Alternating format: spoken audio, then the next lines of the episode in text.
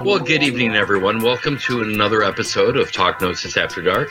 We're continuing our discussion on the true meaning of Christmas. Joining us to, tonight is, as usual, Bishop Lainie, as well as Father Tony, and our good friend Deacon Jonathan. How are you? Good. Well, I'm just I'm just a brother. oh, just a brother. Hey, I just I just promoted you to rank astrally. There you, you go. Yeah, yeah.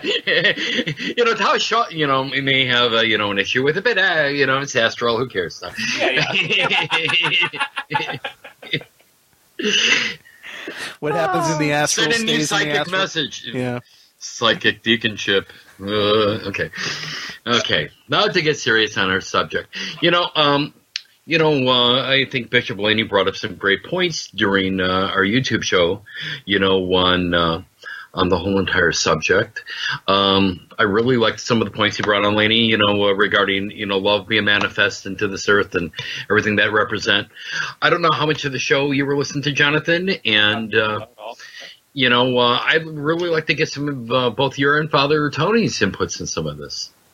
Uh, let's start with Father Tony because I, watched it, but I, I didn't take any notes. I didn't take any notes. I know he normally does. So No, he's playing video games while we're doing the show. I am, in fact. I flappy birded the crap out of this episode. Um, I, I just made a verb out of that. That was cool.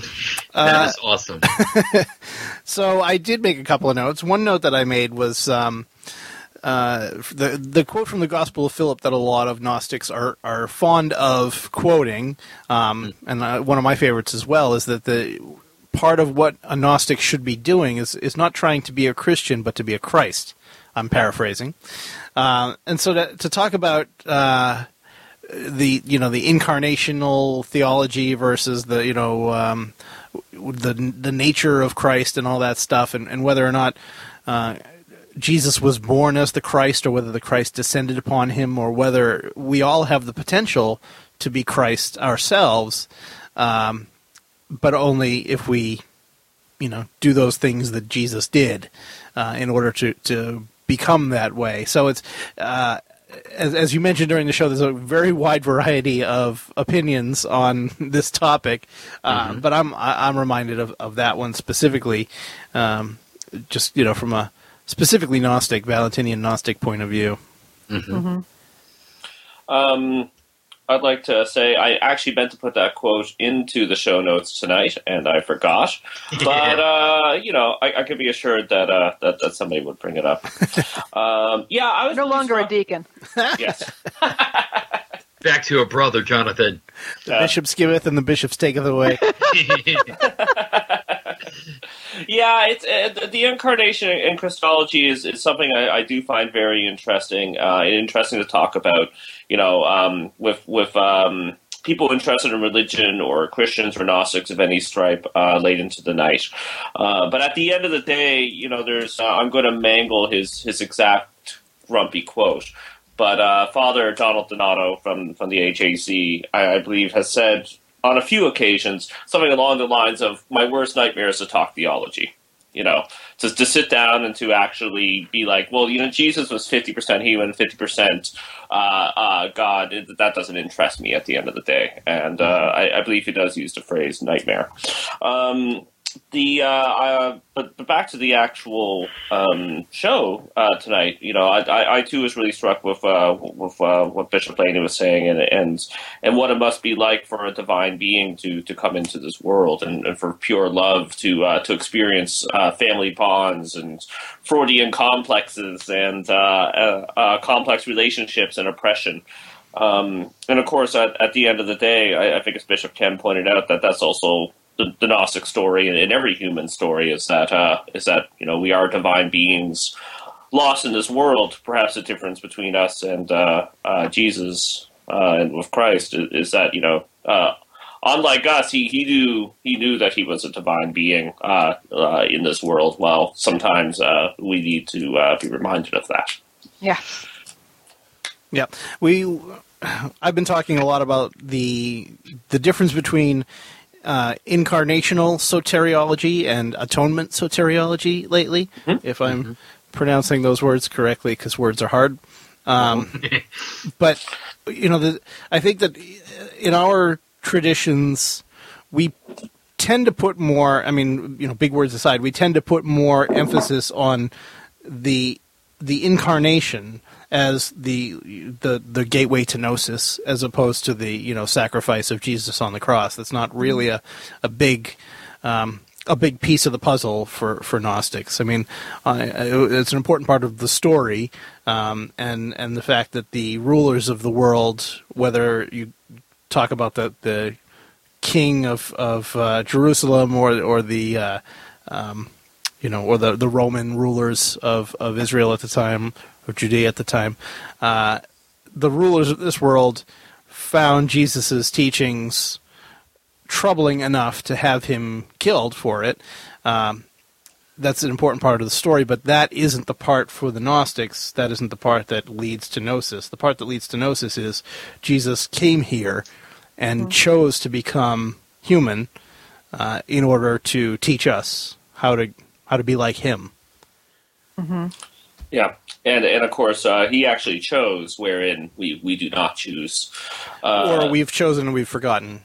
or we've yeah, chosen that's we've another forgotten. point of view. Mm-hmm. That's right, exactly. Yeah, yeah. Um, and uh, all uh, learning is remembering. That's right. Yeah, amnesias. Um, yeah, no, that's uh, that, I, I, think that's very relevant, uh, and that's exactly how it clues into me. And I think it was Bishop Ken who he talked a little bit about that in, in the show. You know, in, in some ways, Christ's sacrifice was not what happened on the cross. His sacrifice was the incarnation, which, mm-hmm. which I think would be big in our communities. At that kind of thought of uh, that that's where the redemption happens.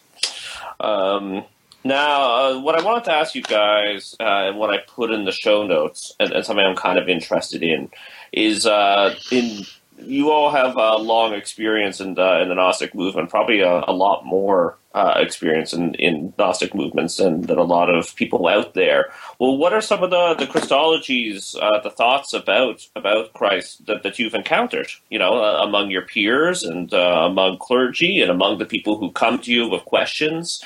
Um, yeah. What are, what are some of their ideas about how Jesus is, is not uh, is divine or not divine? Well, you know, a lot of the people that I encounter, you know, the question comes up: Did Jesus even exist? Right. You know, was there ever a a flesh and blood person uh, who was the the, the, the model, uh, at the very least, the model for the various stories about? I'm not even talking about uh, the you know whether this whether his words were accurate or or the scriptures were accurate, whether there was ever actually a person. Yeah, the, and, the mythicists. Yeah, and and the interesting thing is I've encountered people who believe, you know, who question the existence of Christ, and I've encountered these people uh, in seminary, um, various levels of clergy, as well as among Gnostics and and and atheists uh, alike. So that is one one thing, uh, one idea that I've encountered. Now, the interesting thing for me, while I've generally resisted that, I've become more sympathetic, not to the fact that I, I actually do believe there was a Jesus, but I've become more sympathetic to the mythological view since I started really studying the Norse myths in depth. Since I began to really penetrate the power of myth and what and how real it actually is the reality of the myth. Um, once you've actually done some work with some of the with mythology and with those gods, it, it can it, you realize just how incredibly powerful it is. So I've become more sympathetic, even though it's not my view. Yeah. Um, yeah, I would like to well both make a comment and ask a question about that. Um, if uh, I'll, I'll just ask a question, all three of you. Uh, so, so uh, take your turns answering. If uh, if we found out tomorrow that, that there that there had never been a, a, Jesus of Nazareth, would would you just pack it in? So would you stop being bishops and a priest? Go. No. Cool. No. Yeah, I mean, it's a no for me too. Yeah. It, it, would be no for me as well. Okay, it's also a no for me. So I bet it'd be a no for, for a lot of Gnostics where where the the mythological and I think sometimes that word myth has um, an incorrect and and mm-hmm. you know, bad negative baggage in yeah, our culture. Yeah. But mm-hmm. at the end of the day, it's the myth that matters, and, and living the myth is you know changes lives. that's come around a lot since the uh, since the '80s and since um, Joseph Campbell's work. You know, I, I think I think people have a have a better understanding of the importance of myth in just human civilization as a whole. Uh, and, you know, now since since that work has has come out and um, you know since Star Wars and all that stuff uh, has has kind of demonstrated it to people um, in, in a in a very real way. Uh, you know, figure I should Yeah. work Star Wars in a couple of times a year. Just you know, keep it keep people you know remembering the reason for the season, right? Luke Skywalker's uh, birth on Tatooine. No. Yeah. Okay. so so an, an interesting kind of complication comes around when you're talking about this subject. Well, many, but the one that I'm thinking of right now is um, the the pre-existent Christ principle. Right. So this is something that we talk about in Gnosticism that there is an aeon Christ, right? In all of the various Gnostic, uh, well, most of the various Gnostic uh, creation stories, that there is a Christ uh, there, and it goes goes by various names up in the the pleroma, and that principle is what comes down into the world of matter, and you know teaches us or, or saves us or, or whatever language that you want to use for that. Um, The interesting part that of the uh, uh, you know the, the the sticky wicket, I guess, comes as to whether or not this pre-existent Christ principle came down when uh, Jesus was conceived um, of the Holy Spirit, or ordinarily, or however you want to uh, look at that, or whether or not the Spirit, uh, this uh, Aeon Christ, uh, appeared um, or descended upon Jesus at his baptism, which is a, a theological concept that is known as adoptionism. Um, and I think that you see a lot of adoption. Well, I don't know about a lot of, but you see more than a little adoptionism in modern Gnostic circles, uh, and and I don't think it's incompatible with the Gnostic worldview uh, in any way. And I, I, I obviously I, I echo Father Donald's uh, concern that we can get into arguments about how many angels can dance on the head of a pin here, but uh, There's a topic, yeah, right. show topic. but you know we do a show about gnosticism and it's our job to to talk about these things so uh, an interesting conversation that I, I have with people on occasion is you know was jesus divine or i say would, was jesus christ at birth or was he christ at his baptism and for the johannites it's an interesting conversation because we revere john the baptist so much that having him as such an important part of this story, uh, you know, makes a certain amount of sense. I um, yeah, no, I, I find it a very fascinating uh, uh, question, and to to diverge from the moderns a little bit uh, back to, to the ancients, back to the second century. I, I, I found it very interesting that the second century Gnostics uh, fell into what seemed to be uh, two completely different camps. They were they were either adoptionists, so you know they believed in a in a human Jesus who may not have had a, a virginal birth or a miraculous birth, and then uh, at some point in his life, probably his baptism, the Aeon Jesus descended on him, or they were they were docetists, uh, believing that that Jesus wasn't human at all, uh, and he just uh, appeared in the appearance of, of, of humanity one day. So he's uh, Jesus doesn't poo. Uh, point of view, he's completely a spiritual being. Um, so there's those crazy Gnostics for you. One, he's he's very he's very human, and uh, the, the the divine nature happens later in his life, or he's just uh, a completely uh, divine being. Um, and, and I find it very fascinating that uh, that that our ancient forebears kind of fell into one of those two camps. For the most part, of course, they were all over the place, and I think that just kind of speaks to that that Gnostic uh, love of paradox uh, and uh, playing with expectations and playing with the theology of the day. Um, sorry, I, I diverted a little bit from from. Uh, uh, the, I diverted by about two thousand years, nineteen hundred years, from Father Tony's point of what Gnostics think right now. So, uh, so I guess I'll bring that back up to, to the modern day with that that adoptionist view uh, and what you guys think of it. The, the thing that I would uh, point out, uh, just about Father Tony mentioned about you know about John the Baptist being so important to the Johannites and the baptism being kind of an important thing. There also, though, is the story of John the Baptist as a fetus leaping when Mary comes into his mother Elizabeth's presence. So, in fact, we have John the Baptist from the very beginning Yeah. with that recognition there too. So I think that's pretty major, um, personally. So I, I would just throw that that throw that in there. But uh, Father, I'm sorry, Bishop Ken, I interrupted you. We were going to say something. No, I was just going to say, uh, you know, to kind of answer Jonathan's question uh, that he gave us all earlier, uh, you know, kind of the adoption view. You know, uh, he asked, you know, what have we experienced? But kind of the the adoption type view is probably the one I've experienced the most. Um, when I first got involved with the Gnostic Church back in 1984, um, my bishop at the time. Uh, his theology, if you will, was kind of that point of view. One of one of the mysteries of, of the Gnostic Church that is taught during the priesthood um, is, is basically the idea that that uh, um, that the Holy Spirit had descended the in you know Jesus upon Christ upon his baptism, and that it had left Jesus on the crucifixion. So you know Christ did not die upon the cross. Um, that was one of our sacred mysteries, which I think is pretty common. You know, uh, um, in lots of Gnostic thought. I don't think it's Well, that that particular bit of, of theology is also found in the Quran. Mhm. That that uh, it wasn't Jesus who was crucified. That there was a it was a you know Simon of, of um, or what's Simon of what's his face there who carried the cross for him. Um, Yeah. Jesus Jesus gave him the slip. And, and so he got crucified in his place. And there are Gnostic texts where um, Jesus and John, I, and I can never remember the name of it, but Jesus and John are up on the mountainside, and Jesus is laughing because they're crucifying the fake Jesus.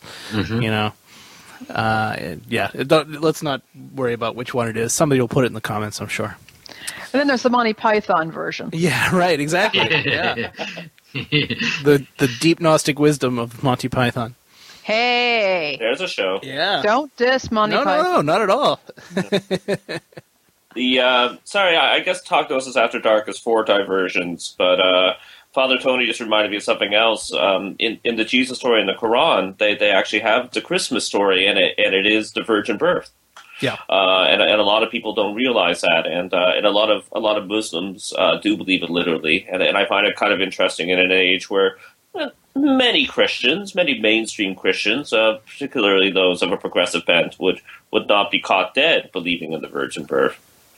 Yes. Um, yeah, I actually find- seen an interesting uh, news stat the other uh, day in a survey that had come out. I forget who did, but um, they had surveyed modern Christians, and I was actually shocked at the percentage who actually do believe in the virgin birth, which was shown at sixty-seven percent.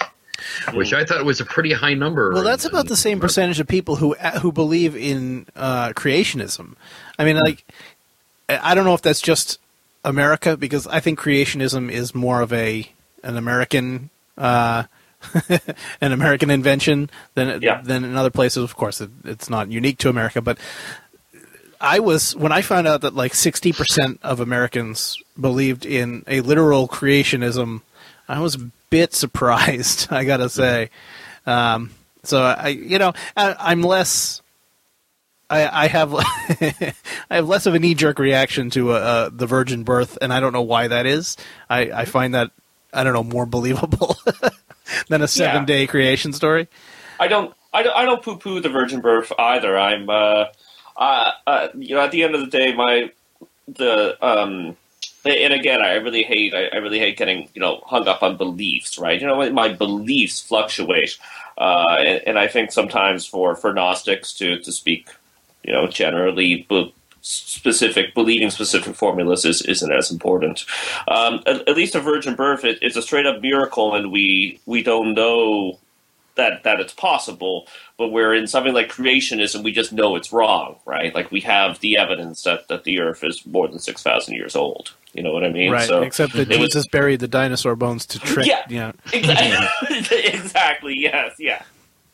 So, in so I, I see that as as uh, as a sort of uh, you know kind of a different kettle of fish. I can throw my hands up in the air and be like, okay, you know, maybe there was a virgin birth. Uh, but when it comes to creationism, I, I got to draw a line in the sand and be like, well, we can prove that, that that's wrong. So, I think that you know, um, as you, you point out very well, brother Jonathan, that there's a difference between a specific incident and something that was pretty massive. The the origins of matter.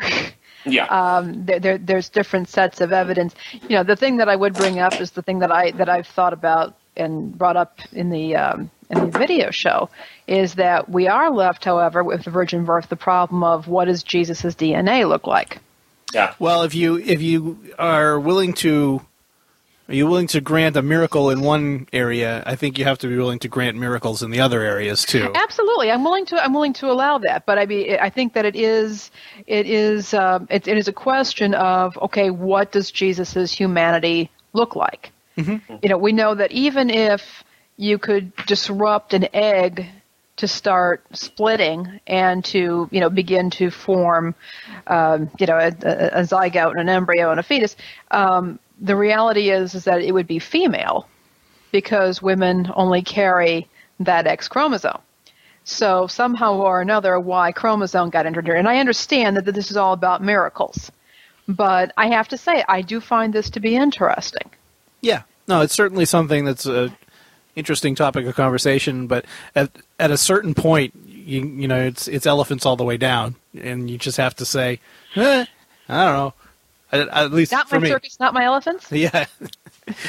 you know that story, right? That um, I uh, it's a, I'm going to do a very bad job of telling it, but for our listeners, that uh, there's an old woman who is arguing uh, with uh, you know a scientist, and she has a, a belief from her culture that the world is cre- is created on the back of an elephant, and uh, and this, this uh, kind of modern scientist is trying to say, well, of course that's not true. The world couldn't be on the back of an elephant because what is the elephant standing on?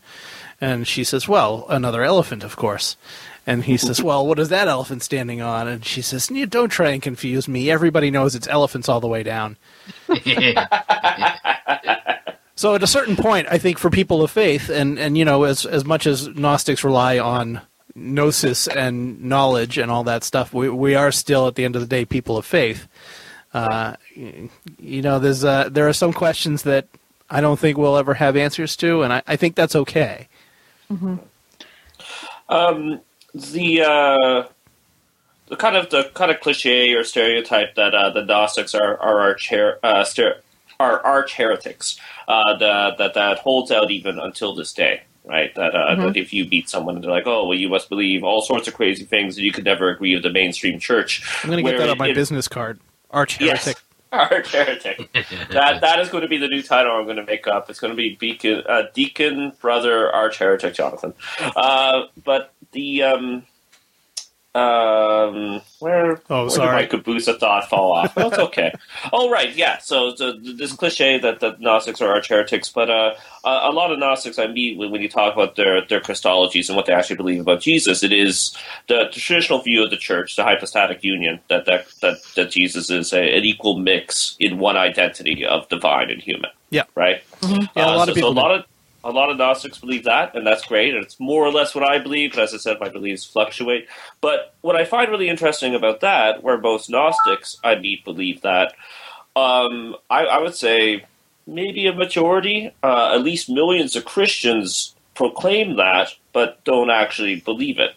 So, so a lot of like left-leaning uh, progressive Christians, United Church of Christ, United Church of Canada, uh, uh, liberal Anglicans, liberal Catholics would, would be like, you know, Jesus, Jesus was a dude, right? He was he was a human.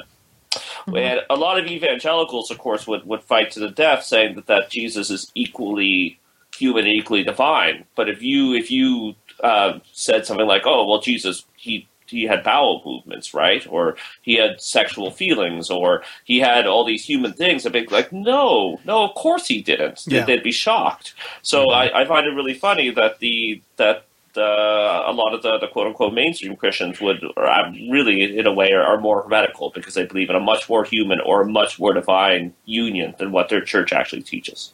Mm-hmm. The uh, going back to a point you made earlier about docetism, um, mm-hmm. the the Jesus doesn't poop theory. Uh, so I I actually don't see that almost at all. for no, I don't. I mean, I don't see any. Uh, I don't know of any modern Gnostics. Please speak up in the comments or, or the uh, Facebook page if you if you do believe that Jesus was not actually a human being and he was purely spirit. Um, you know, I've, I've, just I've just not run into anybody. I don't think it's outside of the realm of uh, you know, um, I, will say logic for uh, for for a Gnostic to have a, to hold a belief like that, but I just don't know of any. Well, there's one prominent bishop, and uh, I don't, and uh, and he only hints at it in his writings, and uh, and I don't, I don't want to say that he holds he holds to, to Docetists' view, um, but uh, in case in case I get it wrong, somebody please correct me in, in the comments. But we'll call him, uh, but he's very prominent. We'll call him, uh, he's a he's a former, we'll call him Bishop um, Heffensteller and uh, and I if, if, if, I if I am reading his writings correctly, that he is he is a Docetist. He, he does he does seem to believe that uh, that that uh, but uh, that Jesus uh, was was a completely spiritual being, uh, and and so were some of the other important lights of Gnosticism, like the Prophet Mani, who, mm. who he holds in great in great regard. But it's um, but to back you up, Father Tony, um, as far as I know, he might be like th- that that is something almost completely missing from modern Gnosticism, and mm-hmm. uh, and I might be getting his beliefs wrong. And as I said, I, I, could be reading him incorrectly, but that's that seems to be what he hints at in his writings. So that, that he's the only one I can name. Mm-hmm. And most Gnostics that I've met, read, read about, or corresponded with, uh, none of them they may hold a, a higher divine view of, of Jesus, a high Christology, but but none of them are Docetists. Mm-hmm. They, they, they all believe Jesus pooed. I really have to find out a better way to say it. Yeah, well, no, that's a fine way to say it, uh, yeah. especially for this show. Uh, so if if that is the case, and if a, a, bishop whose name may or may not rhyme with Heffensteller uh, does hold that belief, he put his phone number on our show a couple of weeks ago. So you know somebody should give him a call. Yes, yeah, we should we, we should get clarification on that. So, but again, um, you know, the what th- this always drove me crazy when I was a kid, and and I, I came from a very liberal tradition, so it didn't really matter what I believed, but I, I was familiar with the idea that that you had to believe that Jesus was, was both God and man equally, but in one identity, so not two people sharing the same uh, body, one identity, or you wouldn't go to heaven. And even as an eight year old, I was like, what, what, who cares what, why would he care that you have to believe that formula? You know, what, what God cares that you have to believe that formula?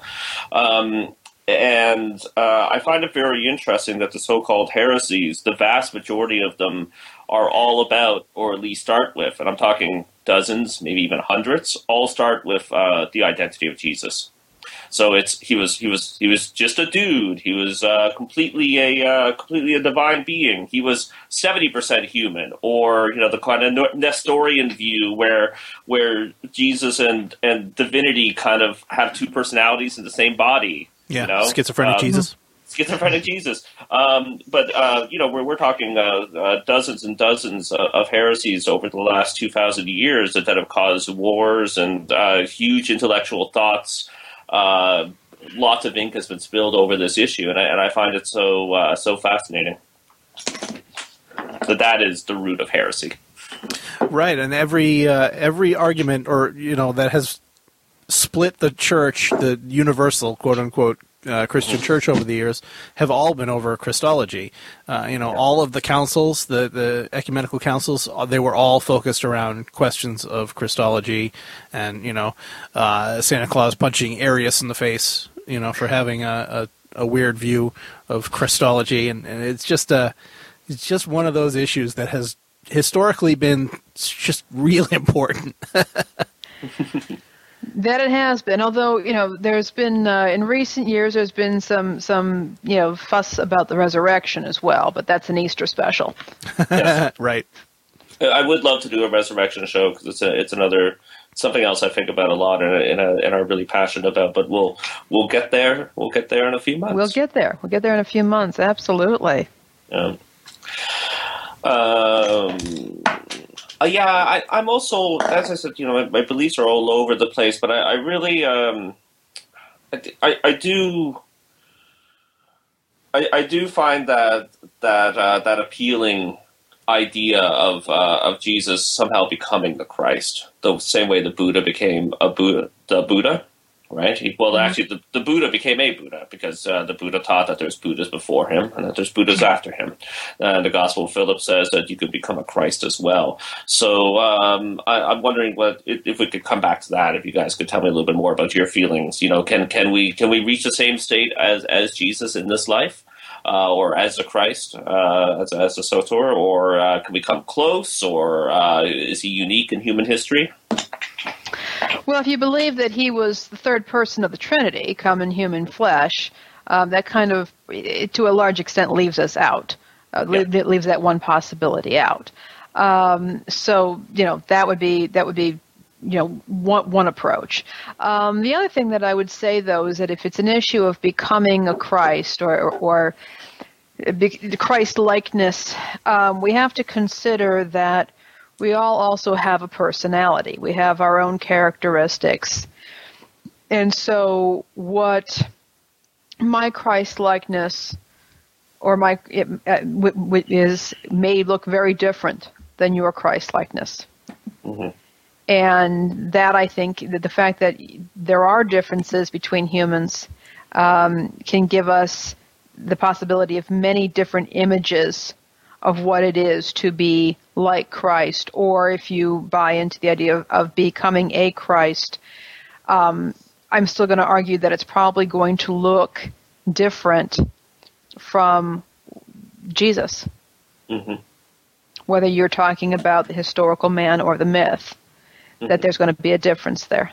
But could that be because that work is now done and there's different work to do now? Well, if you're, but if the idea is, is that we're supposed to become like a Christ, that's going to look different from from Jesus. Maybe I'm not missing. Maybe I'm not understanding you. Uh, that yeah, that wouldn't be out of the realm of possibility, not in the slightest. Uh, I am hard to understand. Um, no, you're not. It's just sometimes I'm an enigma wrapped in a riddle. Smothered I am ignorant and stupid. So here you go. I, I, can't. I, I can't accept my, your wisdom because I'm not primed for it yet. I guess my, I guess my question is like, so there is this eternal principle called Christ. Let's just posit that for the moment, mm-hmm. and that we all partake of it in some fashion. Mm-hmm. Uh, the person called Jesus partook of it in a very specific way in order to show the rest of us how to do it. Let's say, mm-hmm. but it's still the same principle. But now that that work is done, of course, it wouldn't look like that. You wouldn't, you know, gather twelve of your buddies and go walk around and you know be poor and you know walk on water and stuff because that stuff is that that work is done. What it might look like is more of a you know um, social justice, feed the hungry. Mm-hmm. I, I, don't know, you know, and, and and teach from what you understand, uh, as opposed to teach from what Jesus, the person, understood. Well, yes, I mean he's he's left us the stories, he's left the teachings, he's left the sacraments. So it's us up to us to taste and see. Yeah, and certainly the ancient Gnostics would have taken very much that kind of a view because uh, if you if you believe that some of the scholars, the the Gnostics were kind of some Gnostics anyway were expected to write a gospel and mm-hmm. to you know teach based on their own gnosis, which mm-hmm. you know in in a, a certain sense is identical with this Christ principle. You know, this knowledge of your inner divinity, your inner Christ, is gnosis. Mm-hmm. And so, uh, yeah, everybody. I think that's something. That's something that Miguel says on his show all the time. Is you know, write your own gospel and live your own myth. And I, I think he's he's right on with that. That once you have this experience and once you are intimately aware of your indwelling Christ, then I think we all have an obligation to do that. Yes. Absolutely. Bishop Ken, uh, what what do you think uh, uh, about uh, about all us Gnostics becoming Christs? I would agree a lot with what I'm hearing from from, from Father Tony right now. Is that, uh, um, and also from Bishop Lainie. I think that the manifestation of how that is represented in in us as individuals is going to look different than kind of the the Yeshua consciousness of of realizing Christhood. Um, I think that as Gnostics, we all um, I think Father Tony put it pretty well earlier in the show. Is you know a lot of it is remembering. It is remembering this divine spark, this divinity within ourselves, more than learning, but it's remembering this. Um, but that is going to become manifest in different ways. And, you know, uh, like Father Tony said, we're not necessarily going to grab 12 disciples and go walk on water and, and take loaves of bread and fishes and feed, feed the hungry, but th- that could be manifest in a variety of ways. Uh, you know, whether it is, you know, uh, you know, uh, speaking out in social injustice, whether it is, you know, um, you know, out there trying to teach others just to be better people and to love one another and to see that spark of divinity, you know, within the possibilities of all. Yeah, do a weekly with, YouTube show or exactly. I mean, you know, uh, every you know, I, I, think the way that this is manifest is is going to be quite different in everyone. But I think that as Gnostics, I think we all do accept that idea that there is this spark of something within us that we are trying our best to remember where it came from, and um, and sometimes we get bigger glimmers than others, but I think we we do realize that uh, um, that Christ kind of opened the doors, if you will, to kind of teach us his gnosis. Um, but that it is an ongoing process that you know we must experience for ourselves. Mm-hmm. Um, to divert a little bit um, uh, at the time uh, back to Christmas. Uh, this is actually a huge diversion, but uh, living that myth, that uh, that Christmas story is just so powerful, and uh, just as a culture, we connect to it. And, mm-hmm. and again, if it, I, I, think we would all agree, and correct me if I'm wrong, if we could hop into a time machine and watch Jesus' birth, and it and it wasn't exactly like the Christmas story, we would still tell the Christmas story every year, right? We would tell the myth of it. So oh, if he wasn't born in a manger, if there wasn't animals there, if there wasn't free men and a star and and everything. Um, it, it really does. Uh, I live in a particularly secular city. I have particularly secular friends, and to see how much people connect to that mythological story of of the God Man being born, that does, and you know, not to get cheesy, but it warms my heart every season. You know, this is a uh, people still pop on the Charlie Brown Christmas special and thrill to to Linus telling uh, uh, reading from Luke at the end of it, uh, and uh, where you know perhaps when Easter rolls around or some other major Christian holidays, people they, they may bring in the uh, they may bring the Easter bunny into their home, but they're not going to be remembering some other aspects.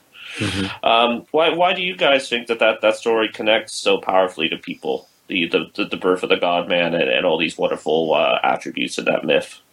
The Inquisition. I think I think medieval Europe beat it into everybody's heads. Uh, no, yeah. uh, no, not, not really. I don't really think that. But um, again, and uh, you know, I hate to go keep going back to Joseph Campbell, but it, it, you know, he his teachings were so useful in this particular area that the the the myth that surrounds this story, what true or not, you know, the myth that surrounds this story resonates very strongly with our own our own situation.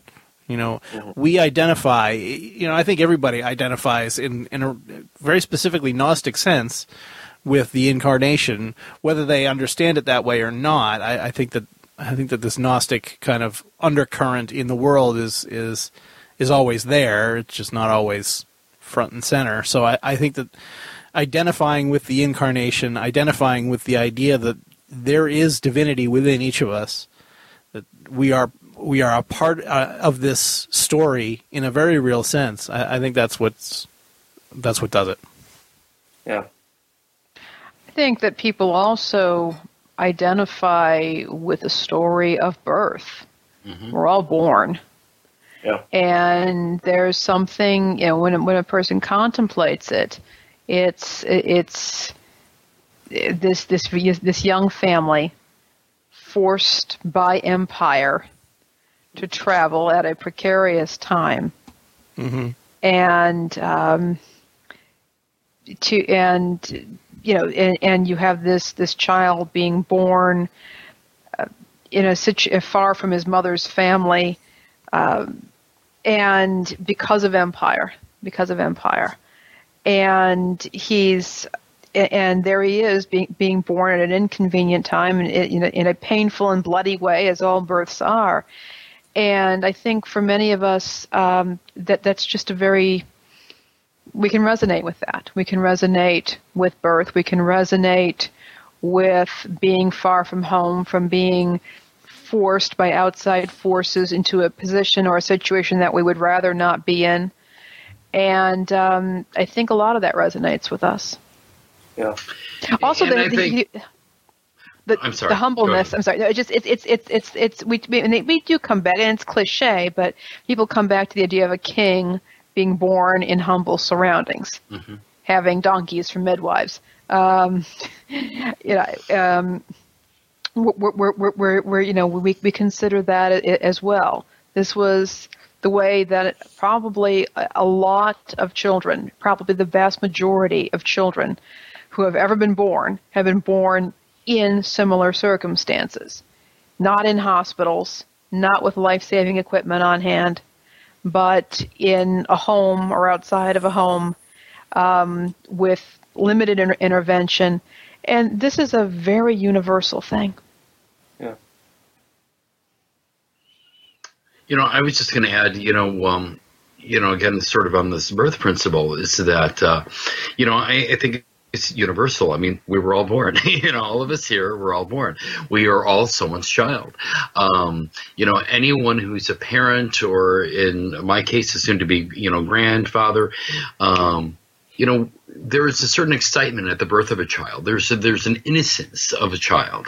Um, um, kind of off the subject and kind of tacky and corny, but you know, there was the Will Ferrell movie, you know, Talladega Nights, you know, and he keeps you know throwing up in there, you know, about the cute little baby Jesus, you know, you know, in swaddling clothes, and not the angry bearded Jesus, you know. Um, but you know there is you know a little bit of truth to that. I, you know you know uh, you know uh, anyone who's been around you know uh, if they've got even not their own children but if they've got a brother a sister a cousin with their you know with their baby how many times have people experienced that oh let me see the cute little baby. Let me hold the baby. There there is there's a lot of that innocence factor there and the idea again of divinity manifesting itself in something that cannot protect itself. I mean, it's a baby, you know. It has to be protected by its father, by its mother, by its by its community. But yet, in this story, in this myth, you know, it's kind of in the worst conditions, as Bishop Peterson said. This this this young mother is away from her family and her town and her community, and she's being thrown by the empire into a different into a different place than where she is. So I think that the story of of this child being born in these types of conditions, I think, is very very uh, appealing to, dare I say, you know, to the maternal instincts in in everyone. You know. Yeah, um, the Gospel of Thomas 29 says, Jesus says, if the flesh came into existence because of the spirit, it is a mar- it is a marvel. But if the spirit came into existence because of the body, it is a marvel of marvels. But as for me, I wonder at this, how this great wealth made its home in this poverty. And I think that's kind of what you're talking about here with this, you know, humility of, you know, divinity coming down and being born into regular a regular old person, you know, and, mm-hmm. and coming to dwell with us in poverty and, and figure out what that means and all, and the whole thing. It is a, an extremely Gnostic uh, uh, myth when you look at it uh, from that angle. Um, and, and also, uh, to kind of build on the, the kind of Gnosticism uh, of it, uh, I mean, what happens right after Jesus is born? Uh, uh, a big part of the Christmas story is uh, King Herod comes and tries to kill him, right? And you can look at that. You look at that literally. There's those archonic forces. Divinity has come into the world, and they right away try to snuff it out. And look at it more mythologically and symbolically. What happens when you start to give birth to your inner divinity? Well, you know, the archonic forces, the oppressive forces of the world, uh, the modern King Herods, and there are many different forms, uh, try to snuff it out.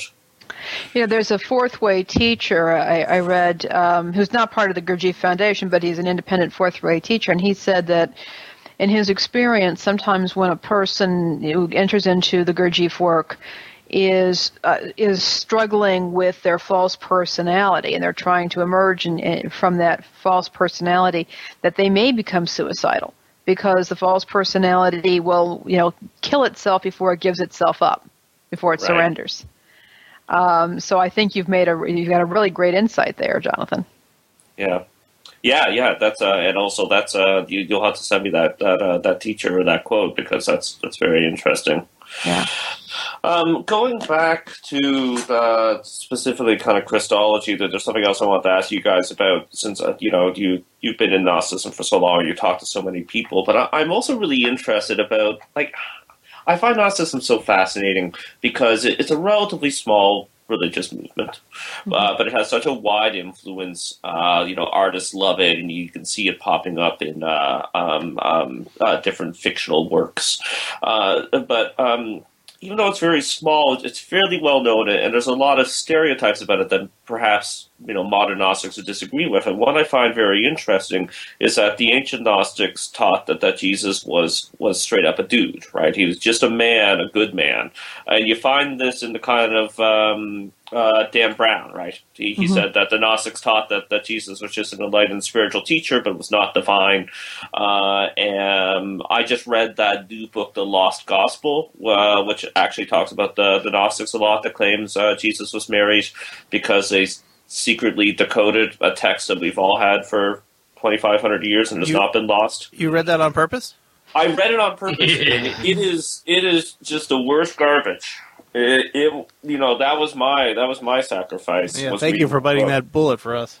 Oh well, please please avoid reading it. But I was dismayed about how much he does reference the Gnostics in it. Uh, um, and, and there is a it's, it's a very strange book because one of the co-writers actually is um, a university professor and knows stuff, so you can tell like when and you, you can tell when like he, he said, "Oh, you know, put this in because it's right," and then you know the other co-writer who, who seems to be a bit of a um, a BS artist, Sensationalist. sensationalist, BS artist, uh, uh, took it and, and completely uh, moves it around to, to something that is uh, just painfully incorrect. It's it's you know it's it's so it's so terrible. It's not even wrong. That's how wrong it is. Uh, anyways, so in, in that book they talk a lot about the Gnostics and how uh, how the Gnostics taught that, that Jesus was was just a man. You know, obviously not just a man, but he wasn't divine. I was wondering what you guys think of that of, of, of that cliche why you think it's it's a cliche in our modern culture and if you've experienced that with some spiritual you know speakers coming to you maybe after having read Da Vinci Code I've not. I, I don't. I can't point to a Gnostic text, and you know, obviously there's a lot of them, and I might be forgetting, but I can't point to a Gnostic text where they said that Jesus was just a dude who was really smart. yeah um, Every every Gnostic text that talks about Jesus refers to him as a divine being of some sort. You know, uh, so I don't know where that comes from. Um, I mean, I know where it comes from. I don't know how it gets attributed to the Gnostics, other than you know the the the meta heretics that we are. The you know the, we get kind of you know they lump in everything with us. Mm-hmm. So I don't know. Can you guys think of any of the Gnostic texts that teach that? Not off the top of my head, no. I'm sitting here. Um, I mean, not to that think that- of one example. that um, doesn't but- and i don't want to say that that rules it out as a as a gnostic concept i just you know i just can't point to a source that says that i don't think that modern gnostics are forbidden from believing that oh Well, you know, and I think that sometimes people will say, "Well, he was just this enlightened dude," and they they tie this in with him being married to Mary Magdalene, um, and it's as if there's some contradiction between being a spiritual being and, and having a spouse. right Um, Yeah, which is I you know again I you know we have throughout all kinds of mythologies the notion of gods having spouses. So I really don't want to know what they're thinking of there, and they they may want to go see an analyst because I think it tells us a lot more about them than it does about Jesus. yeah I I find it's a big cultural stereotype and and, and uh, Father Tony when, when we're talking about where it came from do you think it just straight up came from Da Vinci Code? Does it predate that no or- no I no it's i mean it it goes way back. Uh you know, people are people, and, and they come up with all kinds of interesting ways to interpret things they don't understand, and, and I think this is just one of those things that some people came to, but you know, we do have a lot of Gnostic texts, but we don't have so many that they're. Well, I mean, I guess there's. We, let's not get into the whole, you know, uh, Gnosticism as an invalid category argument because I think that's we don't have time for that. We only got five minutes left, so uh, you know. But I think if if you ran across a text that had that as kind of its primary thing, uh, I don't think it would get lumped into the category of Gnostic texts. You know, I think it'd be called something else. Yeah, and and I believe we did have heretics who basically thought that from like you know the second century. They're the Ebionites who were, who were uh, Jewish Christians, but they're they're definitely not Gnostics. So, um, since we are running out of time, I'm going to completely change the context again. I there was a quote I meant to put into the notes tonight, and I just want to read it because it was my favorite quote, and I spew it out all Christmas until everybody around me wants to throw up. But it's from Meister Eckhart, and it's "We are all meant to be mothers of God, for God is always needing to be born," and that kind of sums up the Christmas story for me. Yeah, I. Uh, gosh, so many other things that I want to bring up, but I don't think we have time. uh, uh, okay, so real quick, um, I thought it was next year. I know, I yeah, know. yeah, and there's also the new podcast, Talk Gnosis After After Dark After Dark. Elephants all the way down. Yeah. Elephants all the way down. Talk gnosis early in the morning. Yeah. Yeah. Oh, no. right, okay, No, well then- you don't want that. I need at Yeah. least a pot of coffee in me to even have even a little bit of discussion. Coffee, cigarettes, and talk gnosis. Well, no cigarettes. That's the. Vape. Ah. So, uh, since um, something seems to have gone wrong with the YouTube channel anyway, I think it's now a good time to wrap things up. Uh, any any parting parting shots anybody wants to make? Uh, anything? No. Okay, great. Then Merry Christmas to everybody. Yes, Merry Christmas, Merry everybody. Christmas. And you know it would be a great Christmas gift to get for somebody that you're hard to get person on your Christmas list? You could sign up for a Patreon sponsorship in their name uh, for the new Gnostic Wisdom Network. So please go to patreon.com slash Gnostic and you can pledge a little bit of money. And every time we put out a video or a podcast, uh, you will give us a little bit of money and it'll all add up to one great big amount of money that we can eventually uh, you know, buy some really awesome equipment and do some great new shows and things that we we want to do for you guys. So please do visit Patreon. And, and and the hosts really desperately want Macintosh computers for some reason. Um, anyway, so uh, patreon.com slash Gnostic, and thank you to all of our current patrons. We really appreciate all of your donations to date, and uh, and we we're putting them to good use. And for everybody listening along at home, we will see you next week. Take care, everybody. Good night, everyone. This has been a production of the Gnostic NYC Network. For more information about this and all of the Gnostic NYC Network's programming, visit GnosticNYC.com. The opinions expressed on this show do not necessarily reflect the opinions of Gnostic NYC, Talk Gnosis, or any other organization. This podcast has been released under a Creative Commons Attribution Share Alike 4.0 international license.